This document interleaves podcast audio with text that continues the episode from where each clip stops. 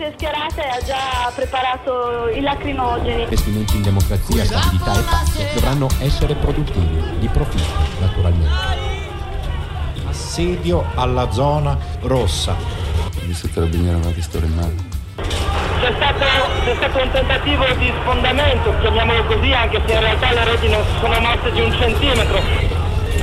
È atteso sotto un lenzuolo bianco in piazza Limonda, poco distante da Brignole. Era semplicemente un ragazzo. La giornata più importante della protesta contro il G8. Fasciano tutto quello che trovano, tutto quello che è vetro, tutto quello che si può sfondare e bruciare tendono a farlo. Uno, due, tre e gliene hanno date, gliene hanno date. Non andate in giro in, uh, in gruppetti, non avvicinatevi alle forze di polizia quando le vedete. Mi hanno fatto inginocchiare, pezzo di merda, se ti muovi ti ammazzo. Era, era polizia, ma ci hanno trattato in una maniera che credo nemmeno i black bloc li hanno trattati. Black bloc che si voglia. Questa parte del corteo sembra assolutamente, definitivamente compromessa. Il corteo è spezzato. Presa dell'attività dei cosiddetti black bloc. Per quanto riguarda il black bloc il fascio è tornato cremato il forte breve. Ancora 48 ore fa qui si ballava sorridenti sulle note di Manu Ciao. Chi è che vi sta assaltando? La polizia. La polizia? Sì. Gli avevano spaccato tutti i denti con i manganelli, la bocca era gonfia. Eh, le persone in barella sono dei ragazzi, sono letteralmente massacrati. Dai, dai, che cazzo volete? Dai, fate passare a Ma sono responsabilità Dai ragazzi, non diciamo cazzate. Eh. Lei non sa che ci sono 20 feriti? No, non lo so, io stavo facendo tutt'altro lavoro ambulanze che passavano a decine. Gli hanno gridato eh, vergogna, assassino, fascista, delinquente. Temo moltissimo per la democrazia in Italia. Praticamente rovesciato di tutto tutti i computer, tutti i televisori, è pieno di oggetti personali rovesciati all'interno dei, dei corridoi. Hanno eliminato il nostro diritto a manifestare, hanno eliminato uno Questa di volta Sestini dice che è stata legittima difesa da parte della polizia veramente da buttarli in Niente è messo in sacchetti di plastica, tutto è messo eh, buttato.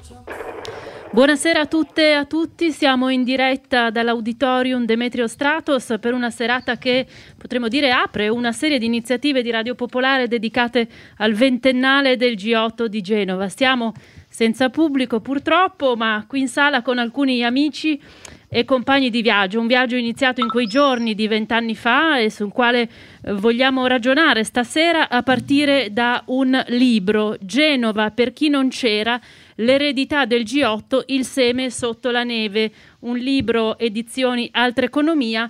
L'autore è Angelo Miotto, giornalista, in quei giorni di Genova era uno dei cronisti di Radio Popolare che vi raccontarono che cosa stava succedendo. Buonasera Angelo. Buonasera a te Lorenzo, buonasera a tutti. E bentornato da queste parti. Grazie. Vi presento subito anche gli altri ospiti, Giuliano Pisapia che fu a Genova al fianco del movimento come politico ma anche come legale. Buonasera Pisapia. Buonasera a tutti.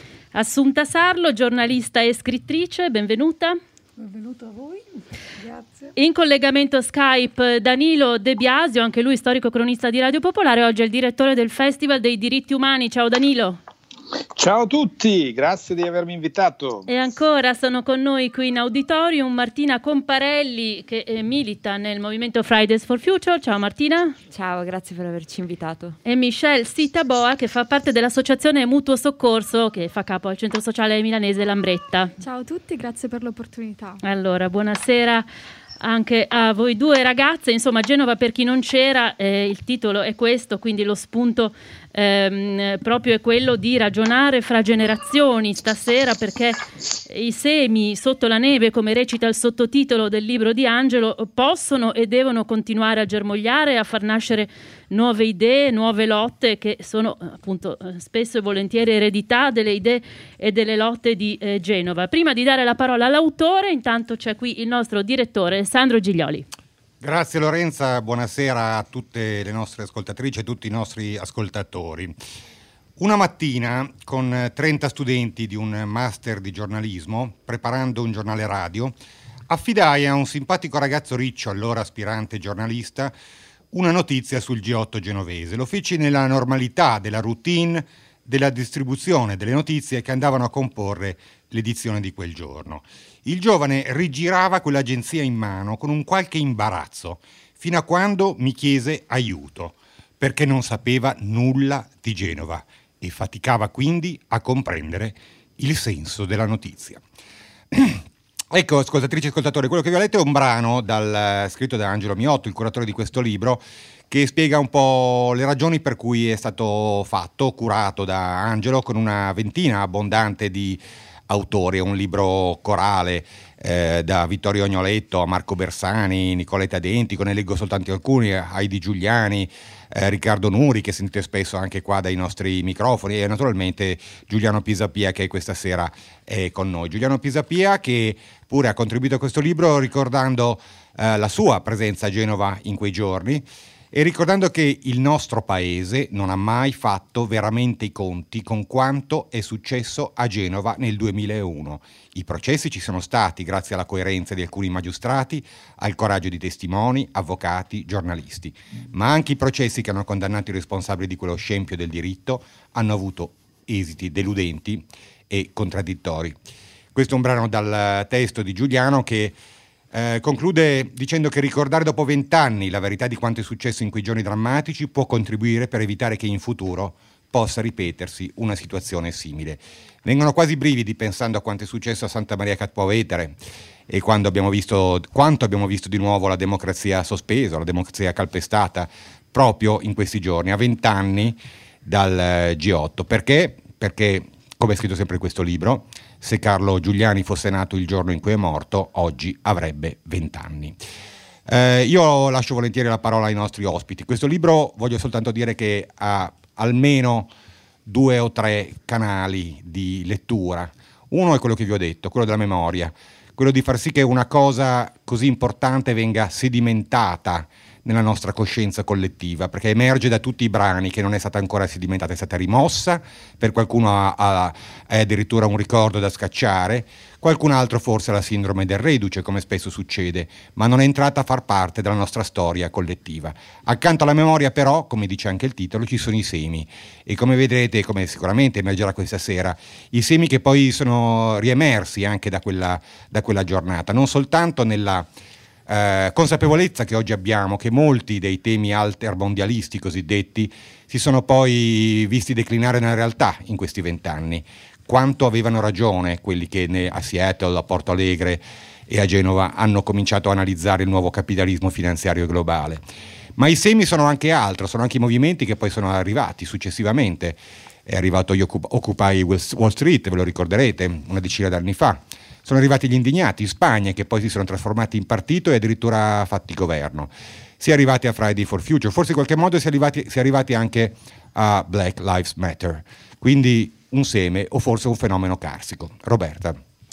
Angelo, qual è stata la spinta Lorenzo, per questo libro, al di là dell'anniversario evidentemente che dà lo spunto per ehm, riaccendere un po' i riflettori anche per il grande pubblico, no? però quale vuole essere la funzione di questo libro? Ma questo libro nasce da delle chiacchierate con Massimo a Canfora di Altra Economia eh, proprio perché c'era l'intenzione di voler scrivere qualcosa per il ventennale, io lo dico subito, non amo molto gli anniversari tondi, eh, anche perché 19 anni o 21 io credo che ci sia una tematica che sia sul tavolo per quanto riguarda Genova, però sono l'occasione per eh, avere ovviamente eh, i fari accesi su questo tipo di, eh, di eventi. Allora, eh, il ragionamento era molto semplice, no reducismo, cioè eh, va bene il reducismo quando vogliamo ricordare cosa sono stati quei giorni, se aprissimo adesso i microfoni sicuramente sentiremo tantissime storie e ci verrebbe il magone tanto quanto credo ci sia venuto a tutti quanti a sentire le registrazioni di cronache, eh, il, il, cofanetto dei CD e delle fotografie che pubblicammo allora nel,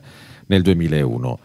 Eh, però non basta quel, quel, reducismo, abbiamo imparato a, a, seguire tutte quelle che sono state le evoluzioni di, di quel movimento, e, e, però c'è un discorso che io chiamo nel libro della quasi contemporaneità che pressava da vicino e cioè tutte quelle storie eh, e tutti quei fatti che sono avvenuti in anni che molto spesso le nuove generazioni non conoscono, c'è un problema di contesto sostanzialmente, laddove si fa fatica a situare eh, un evento dentro un tempo storico. Eh, questo vale ovviamente per eh, la strage di Piazza della Loggia o per Piazza Fontana o anche per le Brigate Rosse e tutti gli anni di piombo, ma a maggior ragione vale poi quando ci avviciniamo ad anni che sono relativamente lontani, insomma sono passati vent'anni e il G8 viveva dentro un'epoca storica che è molto diversa da quella che stiamo vivendo noi, sia a livello nazionale che a livello internazionale. Quindi, eh, quando ti manca il contesto, fai fatica a capire ti fai fatica a comprendere che cosa è stato, riduci quello che è il discorso delle banalizzazioni. E, e, questo non fa bene, ovviamente, non fa bene anche e soprattutto al nostro criterio di scelta. Da qui l'idea con, con Altra Economia di riuscire a, a, strutturare un libro che a me piace chiamare un libro di servizio. Non ci sono pretese letterarie qui dentro, c'è appunto, come diceva Sandro, un, invece un discorso corale, cioè cercare di andare a trovare persone che ci potessero raccontare quali erano i semi allora della proposta, più che della protesta, e soprattutto vedere se questo tipo di tematiche sono ancora sul tavolo. Abbiamo sempre detto che esiste una Cassandra genovese, c'è stata anche una bellissima mostra eh, sulla Cassandra genovese che verrà replicata anche quest'anno a Genova. Ebbene, la Cassandra genovese c'è, esiste ancora e i temi sono ancora lì. Però c'è anche la consapevolezza di noi che abbiamo vissuto Genova, che abbiamo visto anche cosa è successo dopo, perché il movimento sì è stato carsico, ma non è scomparso, io credo, del tutto. Di questo magari se vuoi ne parliamo anche dopo. Giuliano Pisapia, mh, mm, lo ricordava già Giglioli nel contributo che hai scritto per questo libro, dici che il paese non ha veramente fatto i conti con quello che successe a Genova. Ehm, bisogna dire che il rapporto fra il movimento e i partiti di sinistra non era facile certa politica forse non capì cosa c'era in gioco e a cose fatte davanti allo scempio della democrazia ci fu chi si tirò indietro, mentre a destra avevano le idee più chiare. Anche ricordi nel tuo libro la presenza, per esempio, a Genova in quei giorni di Gianfranco Fini e non solo lui all'interno di Alleanza Nazionale. Qual è la tua lettura da questo punto di vista? Ma la mia lettura è innanzitutto quella di pensare che se ci fosse stata verità e giustizia sui fatti di Genova e altri fatti analoghi che ci sono stati in questi anni, in questi vent'anni, prima e dopo Genova, probabilmente non ci sarebbe stato Santa Maria Caparoete. Sicuramente ci sarebbe stato un rapporto con le carceri, con i detenuti diverso da quello attuale. E sicuramente il movimento di allora era un movimento che aspirava a una società diversa che ha mobilitato tantissime persone impegnate o non impegnate politicamente. E quello che forse, oltre alla verità dei fatti, oltre alla condanna dei responsabili, la cosa che più colpisce e che bisogna ricordare è che non è stata quella un'opera di poche persone, poche o tante persone che erano responsabili di quello che hanno fatto. È stata una cosa che una decisione del governo che c'era allora, su cui forse il centro-sinistra non aveva aperto le ali e aperto l'attenzione in maniera rilevante e importante. Guardate, quello che io ho sentito a Genova in quei giorni, prima e dopo Genova, è stata che c'è stata una scelta di fare quell'attacco alle persone, ai pacifisti, lasciare spazio ai veri blocchi e invece attaccare e poi punire e poi creare delle condizioni disumane, dal punto di vista del rispetto dei diritti individuali e collettivi è stata una scelta politica. Guardate, io quando parlo di politica parlo di cose serie, non dico che tutta è politica, non dico che tutta la politica è sporca, anzi dico esattamente il contrario, che la maggior parte delle persone che sono impegnate politicamente lo fanno perché ci credono, perché hanno degli obiettivi, perché hanno dei valori, perché vogliono cambiare la società. Allora si era creato qualcosa di nuovo e quel nuovo è stato bloccato con la violenza da parte eh, di un governo di destra diciamo di centro-destra e di destra, perché c'era anche il centro-destra e questo bisogna dirlo con forza, ed è stata una cosa voluta, decisa e orientata.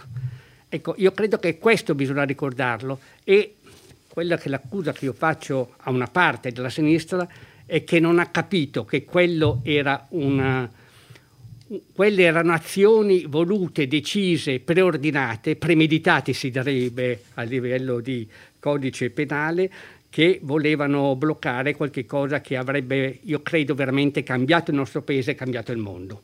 Si sta ripartendo e ringrazio le ragazze e ragazze, le giovani che sono impegnate, sta, però chiaramente con maggiore difficoltà rispetto al passato, perché c'è ancora paura. Una delle cose, poi lascio la parola agli altri, che a me colpisce ancora, ancora adesso, a me capita, anche recentemente, dopo vent'anni, ragazzini di allora, ragazzine e ragazzine di allora che mi ringraziano e hanno detto lei non lo sa, ma lei mi ha salvato la vita perché lei mi ha portato da dove c'erano gli scontri all'autobus dove noi eravamo eravamo venuti in una gita per capire cosa stava accadendo di positivo nel nostro paese. Ecco, quindi grazie veramente per questo libro, grazie Angelo.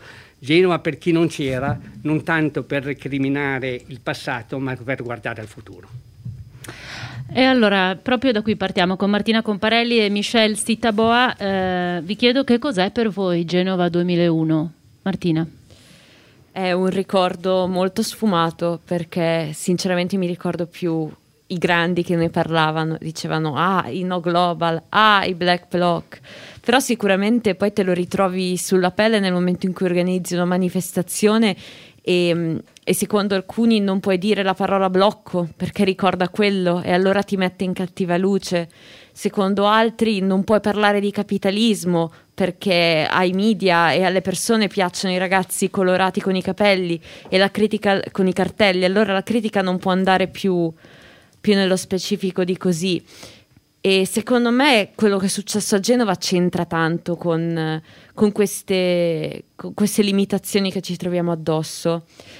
Però vedo anche l'eredità che, che, ci viene lasciata. È bello sapere che non iniziamo da zero, è bello sapere che nel momento in cui fai un'assemblea può venire qualcuno che ha vissuto il periodo di Genova, e che è pronto a ripartire dopo così tanto tempo, dopo la crisi della partecipazione che è stata volutamente causata da, da chi ha gestito così male, appositamente così male quel summit. Per, per tarpare le ali a un movimento che, che stava davvero cambiando il mondo.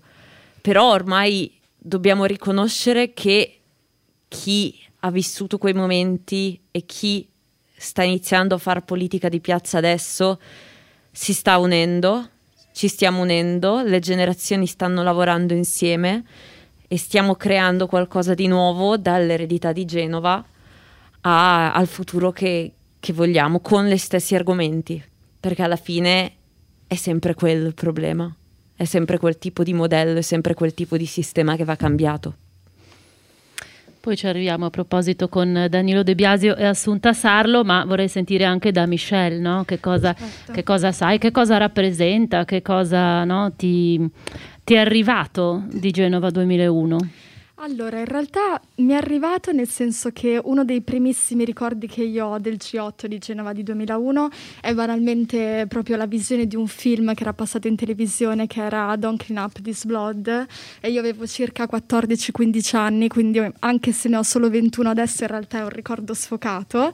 E mi ricordo proprio di aver chiesto a mia madre che cosa fosse successo anche perché si sa nei film poi la maggior parte dei racconti viene un po' anche saltato e anche un po' po' mm, diciamo sintetizzato. Era molto difficile comprendere cosa fosse successo, infatti per questo motivo colgo anch'io l'occasione per ringraziare la stesura del libro perché ha spiegato, come avete detto voi, tante sfaccettature di quello che è successo a Genova e non solamente la violenza, che è giusto ricordarla, è giusto condannarla, però quello che a me ha affascinato è un po' come è stato organizzato il G8, come è nato il Genoa Social Forum, le modalità addirittura che venivano prese all'interno del movimento, parlo eh, proprio dell'organizzazione, di come è stato scelto un referente, del fatto che fosse una persona appunto che ehm, lavorasse all'interno anche dell'AIDS e quindi anche questo è l'importante del contesto, il fatto che fosse tutto quasi legato.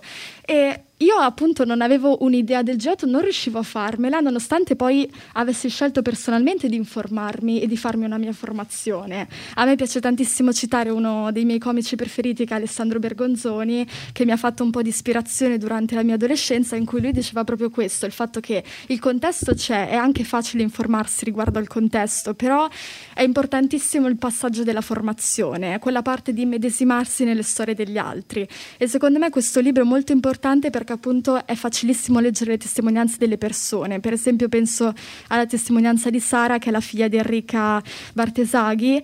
È una parte del libro in cui veramente ho avuto i brividi e mi sono sentita veramente coinvolta nella sua storia, non perché ho vissuto esperienze paragonabili al G8, ho partecipato a altri movimenti come il movimento No Expo nel 2015 in cui un po' avuto la, l'assaggio, diciamo, di quella dinamica, ovvero l'idea che tantissime persone con inclinazioni e prospettive diverse potessero trovare un punto in comune e un nemico comune, come dice il libro alla fine, che il G8 ha dato l'occasione di eh, far incontrare tantissime realtà. E per me il G8 è questo, oggi è il fatto di poter dire ok, c'è stata una modalità, c'è stata una possibilità di far incontrare persone che avevano esigenze e prospettive diverse, è stato possibile, è una cosa che io oggi a Milano non vedo. Vedo che ci sono le stesse ingiustizie, c'è la stessa mancanza di diritti, come diceva anche lei, ci siamo mobilitati perché le dinamiche poi storicamente si ripetono. Penso solamente tre giorni fa al fatto che c'è stata una violenza in piazza 24 maggio a discapito di, dei ragazzi neri che poi è stata strumentalizzata anche a livello mediatico e alla fine ritorniamo lì perché i ragazzi hanno denunciato il fatto che non ci fossero i codici identificativi dei poliziotti e è un dibattito che è nato dopo il G8 di Genova e io non lo so se questi ragazzi sono al corrente del fatto che le stesse persone vent'anni prima hanno vissuto stessa, lo stesso bisogno. Quindi per me questo libro e per me il G8 è la consapevolezza che si può imparare dalle esperienze degli altri e soprattutto bisogna confrontarsi con chi ha vissuto le esperienze prima di noi. Anche il fatto, scherzando nel libro si parlava di generazione X, uh, millennials, secondo me è anche sbagliato perché si crea quasi una rottura tra quello che siamo noi oggi e quello che eravate voi prima. In realtà siamo molto simili. Danilo De Biasio, sei sempre in linea? Sì, sì, eccolo. eccolo. Allora, tra l'altro tu stai preparando una campagna rivolta proprio ai giovani che ha a che fare col G8 di Genova. Ci sarà anche una serata qui, sempre a Radio Popolare, lunedì prossimo, quindi ne approfitterei per farti anche raccontare di che cosa si tratta e poi ti chiedo quali sono insomma, le tue eh, considerazioni oggi da eh, direttore del Festival dei diritti umani proprio sullo stato di salute dei diritti umani vent'anni dopo, no? una questione per cui pure si batteva il movimento di Genova. Sì, lasciami dire innanzitutto che mi dispiace davvero non essere lì con, eh, per sentire di persona questi ragionamenti e fare i complimenti a tutti per la profondità di quello, quello che sento. Vengo alla tua domanda. Eh, la situazione dei diritti umani io credo stia peggiorando.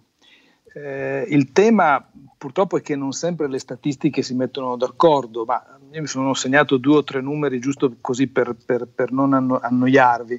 Eh, secondo l'ONU, per esempio, la povertà eh, a livello mondiale è diminuita, ma sapete cosa significa?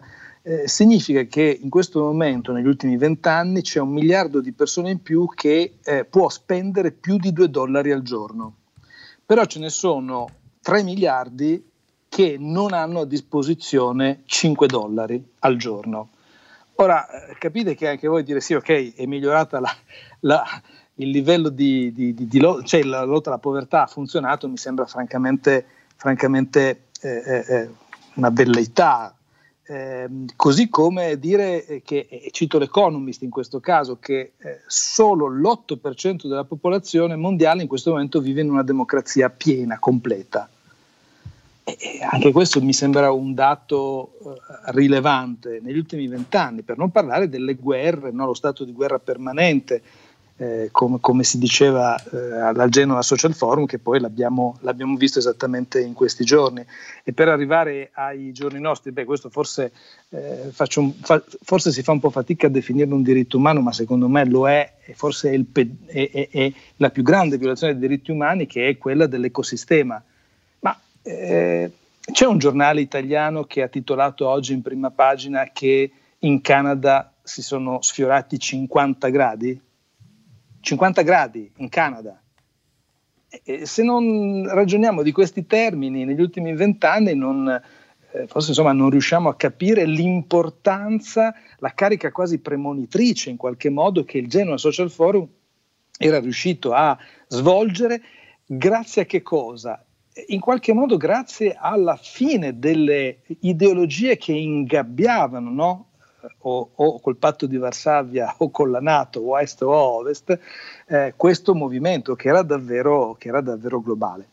Eh, l'ultimo pezzettino oh, del, della tua domanda, Lorenza. Eh, sì, abbiamo pensato che forse raccontare eh, a Michelle, ma Michelle l'ha capito benissimo.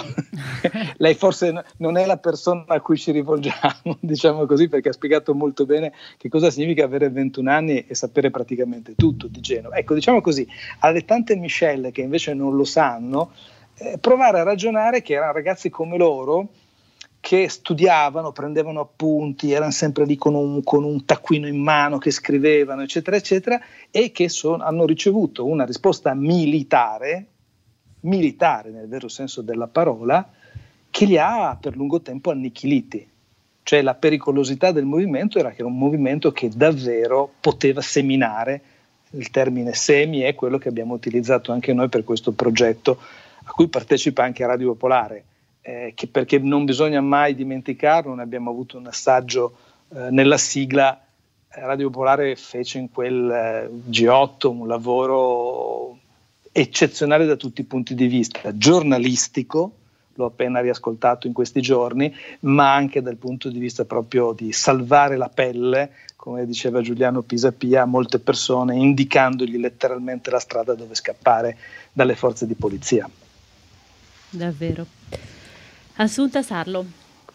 Allora, un'altra istanza fu quella della um, questione di genere. Le donne a Genova erano presenti con oltre 140 organizzazioni femminili e femministe, ma anche loro, il loro pensiero, i loro progetti, le loro proposte furono oscurate dai fatti di piazza, no? dalla questione dell'ordine pubblico. Vent'anni dopo queste istanze però sono più che mai attuali. Eh, sì, andò così, andò anche, diciamo, perché la, dire, il racconto va fatto eh, da tutti i punti di vista, anche con qualche conflitto all'interno del General Social Forum tra le donne. Eh, c'erano, un, c'era un portavo, c'erano 20 portavoce in realtà, c'era Vittorio Agnoletto ovviamente, ma c'erano alt- molti altri portavoce. Tra loro c'era anche appunto una eh, femminista storica genovese, Monica Lanfranco, che allora decise insieme alle 140 associazioni che tu Lorenza citavi di fare come dire un pre eh, un prequel in qualche modo. E il 15 giugno un prequel che ebbe pochissima stampa come spesso diciamo eh, le manifestazioni femministe hanno un prequel a Genova per, mh, separato di Sole Donne per cui il 15 giugno a Genova arrivarono le esponenti, le donne di queste 150 eh, associazioni della galassia femminista nazionale e internazionale mondiale, perché questo era il seme di novità, il grande seme di novità di Genova, per mettere a punto, appunto lo sguardo del femminismo sulla questione della globalizzazione. E, ehm, e sicuramente quel seme, poi appunto ne parleremo anche con, con, eh, con le ragazze, eh, quel seme è maturato eh, però quella decisione creò anche un conflitto dentro il Genova Social Forum, perché era un conflitto non soltanto di prospettiva di separatezza, eccetera, ma anche ad esempio un conflitto sulle pratiche di piazza. C'erano molte cose che si andavano a incrociare e che, che costituirono in quel momento anche un motivo di ampio, di, di, dire, di, di dura dialettica. Io ho sentito proprio a Radio Popolare eh, a Sui Generis eh, Elena Mordiglio intervistare Monica Lanfranco, vorrei citare, oltre al bel libro di, eh, di, Angelo, che devo dire ha molti pregi, poi uno, consentitemi una parentesi, riguarda il nostro lavoro, come diceva Danilo, e vorrei ricordarlo. Ehm, dicevo, Elena Mordiglio ha intervistato Monica Lanfranco, che ha appena scritto, è appena uscito il suo libro eh, Voi siete la gabbia, noi siamo il mondo, che appunto ricorda e spiega esattamente con la stessa ottica che anche Angelo ha scelto e che a me sembra veramente un'ottica feconda, spiega come dire alle giovani donne e ai giovani uomini che cosa è stato vent'anni dopo quello sguardo, quella prospettiva femminista su Genova. Consentitemi una piccola cosa perché giustamente Danilo ricordava e per me eh, Radio Popolare e poi per tanti è stata la colonna sonora di quei giorni, cioè io ricordo cioè, come dire, accanto proprio le voci di tutti voi che, che, che, raccontavate di Piero Scaramucci per primo, ma di tutti gli altri ovviamente che raccontavate Genova in quel momento. Io in quel periodo lavoravo a Diario, Diario fece un lavoro straordinario su Genova e fu una straordinaria occasione perché non dobbiamo dimenticare che Genova significa anche il giovane web in quel momento. Eh, adesso è scontato che i movimenti usino il web, e, dire, non c'è praticamente distinzione tra sfera del digitale e sfera del reale. Allora era una novità e fu una novità, ad esempio, per, che per Radio Popolare non lo era perché è sempre stata diciamo, nel DNA della radio, ma per un giornale chiedere come noi allora facemmo a botta calda i racconti, le testimonianze, le fotografie del, di chi era stato a Genova ed esserne letteralmente sommersi. Io mi ricordo, nel giro di due giorni arrivò questa valangata di roba che poi produsse due numeri speciali veramente straordinari. Ecco, fu anche una straordinaria occasione professionale e giustamente secondo me il tuo libro Angelo questo lo ricorda perché lì il giornalismo, anche il giornalismo, diciamo non dei giornaloni come si, come si potrebbe dire un po' rozzamente, a me non piace tanto questa definizione, ma insomma il giornalismo fece un salto di qualità, anche dentro il Genova Social Forum, ma anche per, dire, per una serie di testate, realtà, eccetera, che a Genova conobbero un nuovo rapporto con il loro lavoro, con la piazza, eccetera. E questo, su questo mi piacerebbe che tu raccontassi, perché nel tuo libro c'è un, una parte di questo ragionamento. Prego, Angelo.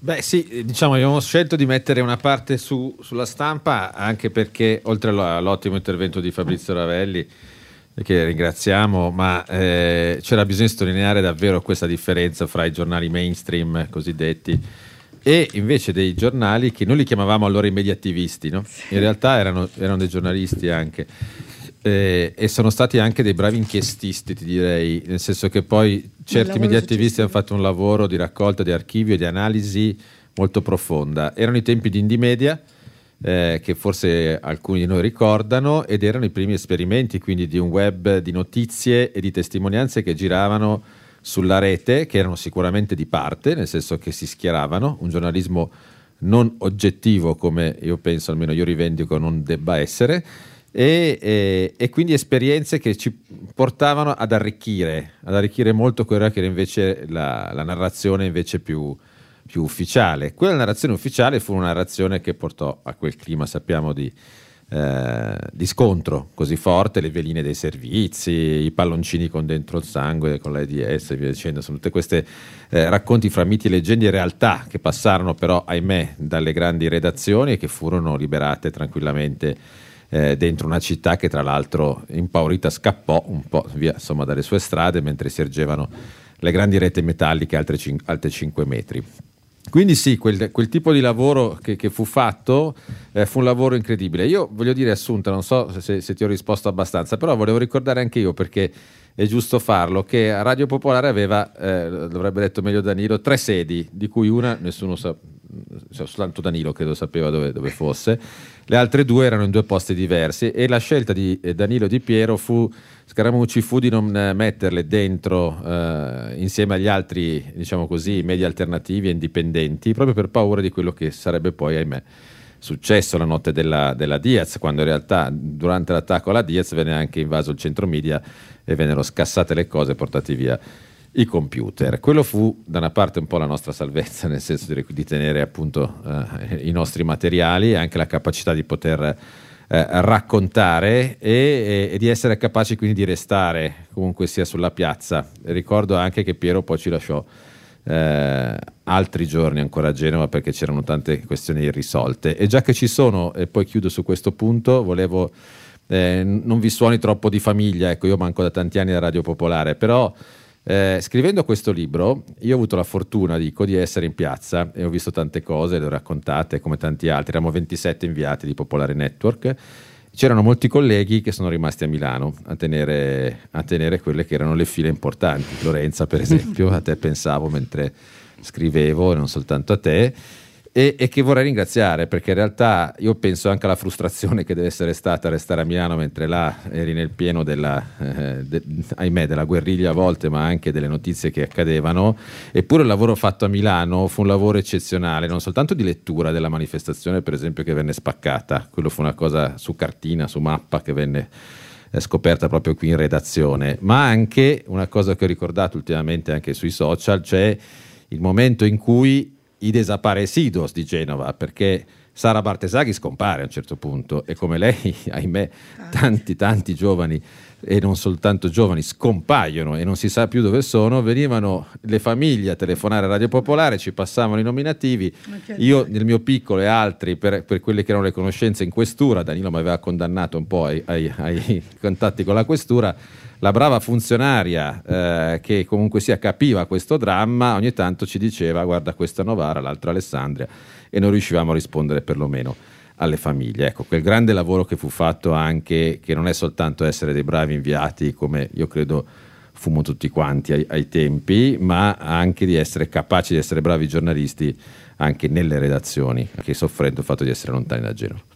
Beh, devo dire, eh, era abbastanza necessario tenere i nervi saldi perché sentire questi racconti senza vederli di persona era abbastanza straniante, no? quindi si, mm, si, trattava veramente di tenere i nervi saldi.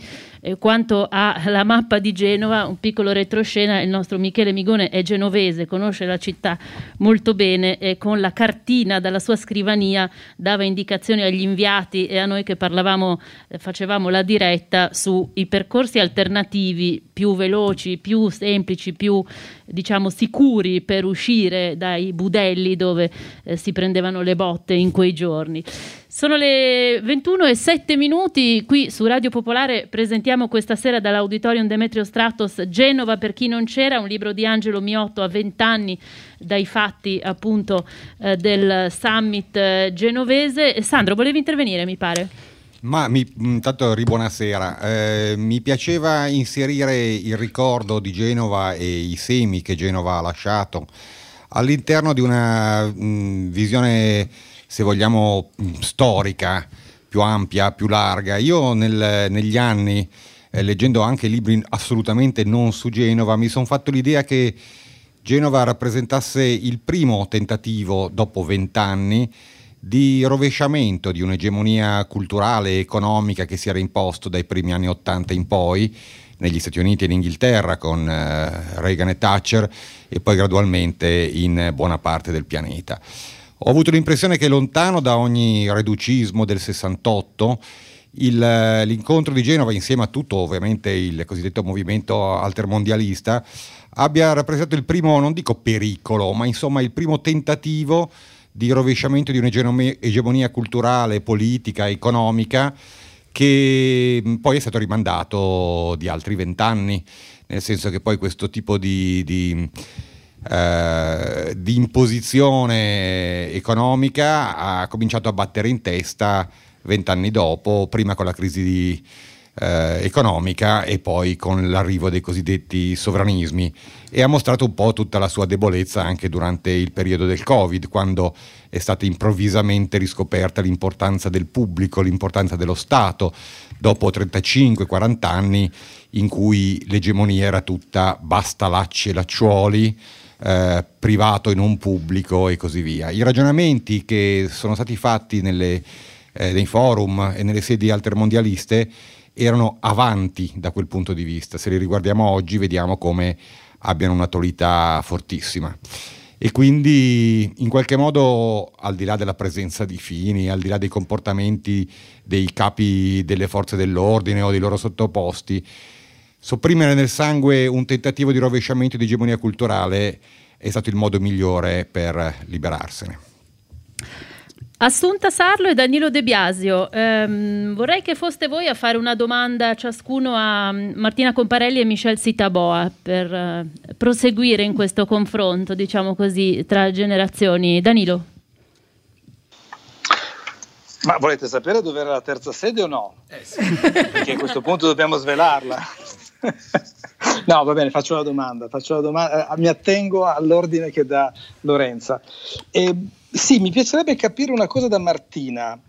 Eh, io penso che mh, il discorso di Friday for Future sia decisivo, importante, lo abbiamo già detto mille volte, è sperabile che sia un, davvero un movimento globale perché il, tem- il tema, il problema è globale.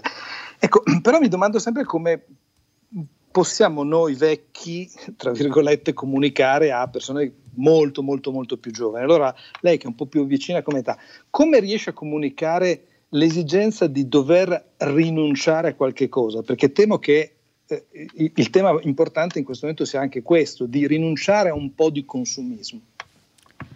Allora, innanzitutto, innanzitutto mi viene da dire che a rinunciare sarà una, a rinunciare davvero a qualcosa sarà una minima parte della popolazione, perché viviamo in una società estremamente diseguale, anche a livello italiano, anche a livello del nord del mondo. ci sono delle forti differenze, inuguaglianze sociali ed economiche e, e, per esempio quando si parla di questioni che, non so, nel, nella mia ottica sarebbero banali e, e, scontate come una patrimoniale, non si capisce che chi andrà a rinunciare è chi non ha bisogno proprio di niente e che potrebbe benissimo rinunciare a qualcosa. Quindi dal punto di vista economico di rinunce per la maggior parte delle persone non ce ne saranno poi tante. Si parla di mh, abbassare il proprio stile di vita per, salva- per salvare il pianeta. E questa frase è tutta sbagliata perché innanzitutto non si tratta di salvare il pianeta, si tratta di salvare eh, l'umanità e il nostro livello, il nostro stile di vita, eh, non tanto in quello indicato dal consumismo, ma più uno stile di vita che non ci porti ad essere in un'emergenza tutti i giorni. Ecco, l'idea è che una buona immagine per descrivere le conseguenze della crisi climatica potrebbe essere quello di una costante zona rossa e nessuno di noi vorrebbe essere in una costante zona rossa. E questo è il primo motivo per cui bisogna cambiare il nostro stile di vita, che non vuol dire abbassarlo, anzi, potenzialmente la maggior parte di noi andrà a stare meglio in un'ottica di transizione ecologica, però una transizione ecologica vera, una transizione ecologica che pensi davvero a, a, livello sistemico della crisi che viviamo e che non cerchi di riproporre lo stesso modello, come peraltro sta succedendo, dato che eh, nella task force per giudicare il, il piano di ripresa ci sono gli stessi fan di Thatcher, Reagan, Friedman che che c'erano ai tempi di Genova e che, e che il Social Forum ha cercato di un attimo di, di, di sbugiartare. Ecco. Quindi bisogna innanzitutto capire che il sistema è qualcosa che ha causato questa crisi e a cui dobbiamo rinunciare. Seconda cosa, bisogna capire che non è una rinuncia, è un guadagno rinunciare a queste cose. So che sembra un po' un ossimoro, però si andrà a stare meglio. Assunta Sarlo, una domanda per Michelle? Eh, sì, un po' riallacciandomi a quello che dicevo prima.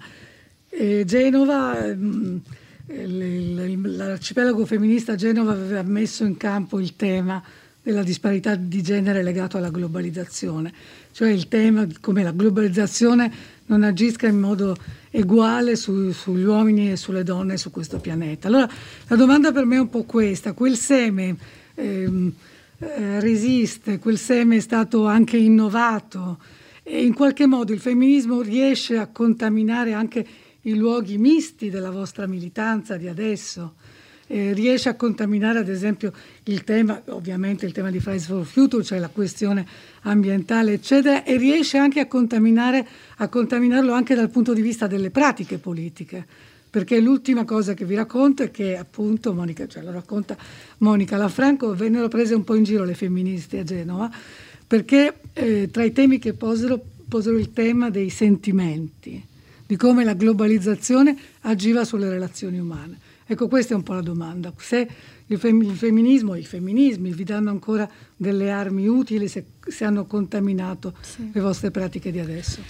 Allora, è una domanda un po' complicata nel senso che eh, viviamo secondo me in una società in cui c'è l'impressione in cui le donne hanno ottenuto molti dir- diritti, tant'è che quando si parla ancora di molte dinamiche che si vorrebbe cambiare, spesso c'è la risposta di non è vero, state esagerando, spesso anche definirsi femministe, penso che fosse così anche prima, ma lo è ancora oggi e l'ho vissuto tantissimo negli anni del liceo soprattutto, che sono recenti, ma comunque è stato così, in cui definirsi femministe era appunto per gli altri assurdo, nel senso che c'è ancora tanta anche lì ignoranza su quello che si vuole ottenere dal punto di vista dei diritti delle donne. È un discorso difficile perché eh, dal punto di vista politico ho vissuto molte dinamiche in cui appunto le, i diritti delle donne non erano diciamo eh, raggiunti all'interno anche dei centri sociali stessi. Parlo di diritti ma anche di riconoscimenti, nel senso che io ho avuto questa impressione un po' anche accettato, che è una cosa bruttissima da dire, nel senso che un po' le dinamiche che ci sono nella società si ripetono inevitabilmente anche all'interno dei centri sociali. Mi sono data la spiegazione un po' riallacciandomi al discorso discorso di prima, che forse manca una formazione che dovrebbero fare tutti prima di fare politica e prima di perseguire una lotta. L'ho accettato dicendo, prendendo una scelta proprio a 15 anni circa di lasciare il mondo dei centri sociali proprio per questo motivo, sia perché non avevo i mezzi come piccola donna per farmi sentire per capire cosa fare. Per questo, riallacciandomi al discorso del G8, io apprezzo tantissimo quando si diceva che ogni decisione veniva presa e era accettata da tutti, indipendentemente dalla persona o dall'orientamento politico, eccetera. E quindi secondo me questo seme c'è, c'è ancora fortissima l'esigenza di affermarsi come donne in tantissimi campi, lo sappiamo, lavorativo, ma dalle piccole banalità della vita, parlo come cameriera, parlo come studentessa. E secondo me il, il riassunto di tutto è c'è ancora un'esigenza di essere credute più che ascoltate. E, e, forse la soluzione è quella di partire dalle persone che vogliono fare la lotta, di formarsi come persone e poi di portarlo al mondo esteriore. Ecco, adesso vorrei che foste voi due ragazzi a fare una domanda all'autore Angelo Miotto e una a Giuliano Pisapia. Chi vuole cominciare? Io ne volevo fare una ad Angelo. Come sai, questo autunno ci sarà la pre-COP a Milano, quindi la conferenza delle parti sul clima sarà ovviamente la parte appunto preparatoria, poi ci sarà la seconda parte, la COP ufficiale a Genova. E noi stiamo organizzando una Climate Open Platform che poi si andrà a inserire in un eco, in un eco social forum. Che cosa le lezioni sia pratiche che teoriche che dobbiamo prendere da Genova e eh, come proteggerci se mai a qualcuno venisse in mente di fare lo stesso schifo che, di, che è successo a Genova. Ah, questa è una bellissima domanda perché eh, mi pone davanti a un passaggio del libro dove io racconto quando ho incontrato i ragazzi dei Fridays for Future nelle varie eh, manifestazioni e racconto del fatto che ho fatto alcune interviste eh, in piazza e quindi loro erano preparatissimi su tutto quello che era il cambiamento climatico, la lotta al cambiamento climatico e via dicendo, ma non riuscivo mai a sfondare come domanda, diciamo così, nel fatto di dire ok, e poi, e poi dobbiamo avere gli stili di vita individuali che sono benissimo, e poi, e poi dobbiamo fare in maniera che comunque sia i, i governi e, e multinazionali, ok, e come si fa? E lì mi, blocca, mi si bloccava sempre un po' il discorso, perché c'è un tema, che è quello del conflitto, che io credo che vada sdoganato. Cioè, quando si parla di conflitto, ahimè, veniamo, io credo, una stagione troppo lunga di moderatismo. Eh, finto, finto moderatismo, perché in realtà parlare di conflitto non vuol dire parlare di violenza to cure, ma vuol dire parlare di qualche cosa che un nostro grande amico che era Giulio Giorello, un bravo filosofo, diceva il conflitto è generatore di energia. E aveva ragione, nel senso lo diceva meglio di me, ovviamente citava un sacco di filosofi, però io ve lo riassumo un po' così aveva ragione laddove è, è impensabile eh, di riuscire ad andare, diciamo così, soltanto con la forza delle nostre eh, idee, pensando che ci si possa eh, aspettare da parte del cosiddetto potere um, di essere ascoltati, tout court. Questo non è, non è, reale, non è reale, quindi io non lo prenderei neanche in considerazione. Quindi la tua domanda è molto, è, molto, è molto, chiara in questo senso. Io se dovessi dare dei consigli, se fossi, ti dovessi dare una risposta figlia degli, degli anni che ho avuto io come avete voi adesso, vi racconterei di servizi d'ordine, vi racconterei di cercare sempre di stare attenti a dove fate le manifestazioni le vie di fuga, ma non voglio darvi questo tipo di consigli. Questi appartengono, diciamo così, a una scuola politica che ho avuto io nel seguire le manifestazioni o di un passato che era un passato molto conflittuale, quello degli anni, agli anni 60 e agli anni 70, no? Adesso le cose eh, probabilmente possono cambiare, c'è però il consiglio sempre sì di non essere, eh, lasciatemi dire, ingenui nell'organizzare la piazza, e cioè capire due cose fondamentalmente, che la stampa mainstream soprattutto non è amica di chi si pone contro, cioè diventa un caso da raccontare, una storia che fa copertina, ma mh, probabilmente di cui non si vuole andare sempre fino in fondo. Questo forse è un pregiudizio, però io questo ho vissuto in, in, in quegli anni. E dall'altra parte invece che eh, un po' di sana organizzazione, eh, non ti direi protettiva, ma in qualche maniera di sana organizzazione di autogestione del, del, del, del, momento in cui si va a manifestare, va sempre, va sempre tenuta in conto. Eh, questo te lo dico perché a Genova, poi Giuliano correggimi, però a Genova il 21 di, di luglio ci abbandonarono i, i DS, ci abbandonò la CGL, rimasero i compagni della FIOM, scusate questo mio linguaggio, ma per me rimangono ancora i compagni della FIOM. Che noi abbiamo i compagni di Friday. ecco.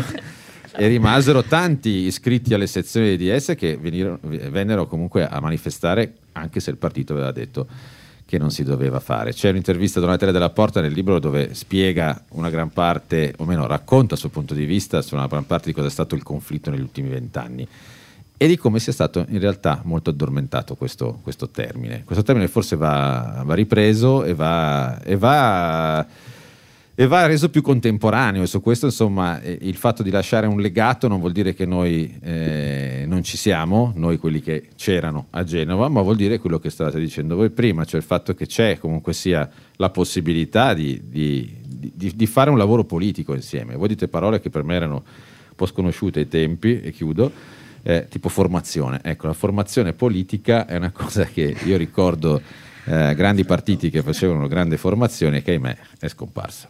Michele, una domanda a Giuliano Pisapia mentre ci avviciniamo alla conclusione di questa nostra serata qui in diretta dall'auditorium di Radio Popolare. Sì, allora io vorrei chiederti qualcosa in base alla tua esperienza di sindaco qua a Milano e riallacciandomi un po' al discorso di prima, ovvero del fatto che a Milano ci sono palesemente ancora molte realtà che vogliono essere riconosciute. Per esempio, mi baso anche ai fatti più recenti di giugno, il 3 giugno c'è stato il presidio dei Black Lives Matter o ci sono tanti, stati tantissimi presidi riguardo al conflitto israelo-palestinese che, a cui io ho partecipato e anche da eh, persona che sono metà palestinese ho visto per la prima volta tantissimi ragazzi che non sono mai stati coinvolti dal punto di vista politico, ma che erano lì quasi per dire noi ci siamo abbiamo bisogno di essere riconosciuti e di portare un cambiamento. Riguardo anche all'aggressione che c'è stata nella piazza di 24 maggio, quindi parliamo di persone nere che vivono discriminazioni di un altro tipo ma trovando un filo in tutte queste realtà e quindi in tutte queste realtà che hanno bisogno che Milano le veda e che Milano le aiuta e che porti delle soluzioni, appunto che porti un cambiamento. Secondo te, per la tua esperienza di sindaco, che cosa si può fare concretamente proprio per aiutare queste realtà? Intanto mi sono invitato a mantenere tre minuti, ma sono abituata molto di meno al Parlamento europeo, quindi tranquillo. Ma eh, guarda, io eh, credo che eh, a Milano sia stato fatto tanto su quei temi. Eh, Milano era diventata la città dei diritti, non solo in Italia, ma vi assicuro anche in Europa e anche negli Stati Uniti. Milano era diventata la città della solidarietà. Il problema è che si era mantenuto un rapporto, un rapporto tra istituzione e invece realtà sociali che erano presenti sul territorio, che erano state capaci anche di essere innovative sul territorio. E questo è il dialogo. Io mi ero appuntato una cosa prima. Cos'è stata Genova? È stato un tentativo di rivoluzione pacifica, ma nel metodo e nel merito, sia, sia, sui contenuti, sia sui temi, sia sulle modalità di impegno politico. Ecco, io bisogna, purtroppo siamo stati sconfitti, sia le politiche istituzionali diciamo di sinistra, la progressista, sia i movimenti. Sta rinascendo quella possibilità, è una, una, una possibilità storica, veramente di cambiamento. E allora credo che una delle cose che dobbiamo imparare a fare è dialogare tra istituzioni, non aver paura di dialogare anche con chi ha, ha ruoli diversi e certe volte anche posizioni differenti perché solo da quel dialogo emerge poi la possibilità di cambiamento vero. Senza il potere allora io non amo il potere, la famosa frase, mi piace il potere come, non certo come verbo, ma come poter fare, come capacità di poter dare, fare un cambiamento. Ecco, quello che voglio dire è iniziamo e continuiamo questo percorso di collaborazione anche con la diffidenza che ci può essere all'inizio. Con molti del vostro gruppo, del vostro movimento c'è diffidenza, fare politica è bellissimo se uno la fa perché crede nella possibilità di cambiamento e soprattutto perché sa e, e vuole soprattutto che diventi realtà qualche cosa che è uno sogno e che può diventare realtà. Senza questo dialogo, senza questo confronto, senza questa capacità di vedere le cose che uniscono e non le cose che dividono, evidentemente non si fanno quei passi avanti che auspicate voi e auspica anche la buona politica. Allora, prima di dare la parola al nostro direttore Sandro Giglioli per tirare un po' le somme di questa serata, Danilo De Biasio ci deve dire dove era la terza sede di Radio Popolare. non te la facilmente. Allora, eh, mi sentite? Sì. sì. Non me lo ricordo. Eh, no, no, no, allora, dunque, eh, no, ha ragione Angelo quando diceva questa cosa molto velocemente, dico che noi decidemmo con Piero che fu di una lucidità ancora una volta incredibile in quei giorni, veramente ripensandoci era, era davvero una guida nel vero senso della parola. Detto questo, decidemmo di non andare con... Eh, non accettare la proposta del Genio Social Forum di trasmettere dalla, dalla, scuola Pascoli, quella accanto alla Diaz. Noi avevamo due studi, uno che era al confine della zona rossa, proprio sul confine della zona rossa, in salita Mascherona, il secondo era, non mi ricordo il nome della via, però piuttosto lontano, in zona gialla, il terzo era vabbè adesso lo possiamo dire, era lo studio di un architetto che aveva una, un particolare tecnico per noi fondamentale allora perché trasmettevamo con una tecnologia che si chiamava ISDN che aveva una borchia particolare, aveva un attacco particolare e non erano tanti ad avere quel tipo di... E noi, e io verso gennaio-febbraio, quando cominciai ad andare a Genova per capire cosa si muoveva, eh, incontrai questa persona, gli chiesi la disponibilità lo sapevamo l'indirizzo io e il tecnico di allora, William Giroli, Giroli eh, perché, perché temevamo purtroppo che sarebbe successo quello che poi era successo. E vi, devo, vi devo ringraziare anche per, per, questi ricordi, per quanto mi riguarda darvi appuntamento a lunedì dove in qualche modo riprenderemo tutti questi discorsi che sono stati affrontati questa sera. Grazie, grazie Danilo. Eh, in realtà qui il tempo per tirare le fila di questa serata non ce l'abbiamo, il countdown eh, è severo, spero soltanto che le nostre ascoltatrici e i nostri ascoltatori abbiano potuto eh, ascoltarci e abbiano gradito questo primo inizio di approfondimento, come vi diceva prima Lorenza, Radio Popolare comincerà, appunto comincia con questa serata una serie di iniziative che culmineranno nei giorni precisi del eh, del ventennale del G8 di Genova. Abbiamo presentato Genova per chi non c'era a cura di Angelo Miotto che ringrazio, così come ringrazio ovviamente Lorenza, ringrazio Giuliana, Assunta, Martina, Michelle, Danilo naturalmente e eh, dopo di noi c'è Disma Pestalozza con Alessandro Diegoli che eh, sono all'ultima puntata con A casa con voi, che ormai, ormai è diventato fuori con voi è stato un programma importante, credo per la radio e per tutti i nostri ascoltatori e le nostre ascoltatrici, perché è cominciato durante il periodo peggiore del lockdown, è stata una sorta di, credo, di abbraccio collettivo, virtuale, nei momenti più difficili, più duri. È bello che finisca adesso che diventa eh, fuori con voi, appunto. Eh, vi lascio quindi alle lacrime di, di, di, dispiacere di Disma e di Alessandro per la loro ultima puntata. A Disma e Alessandro chiediamo scusa di aver occupato una parte del loro spazio. Ringraziamo ancora le ospiti e gli ospiti e gli ascoltatori. Ecco, grazie a tutti voi anche che ci avete ascoltato da casa, tutte e tutti, 21 e 29 minuti e linea a, a casa con voi. Era semplicemente un ragazzo.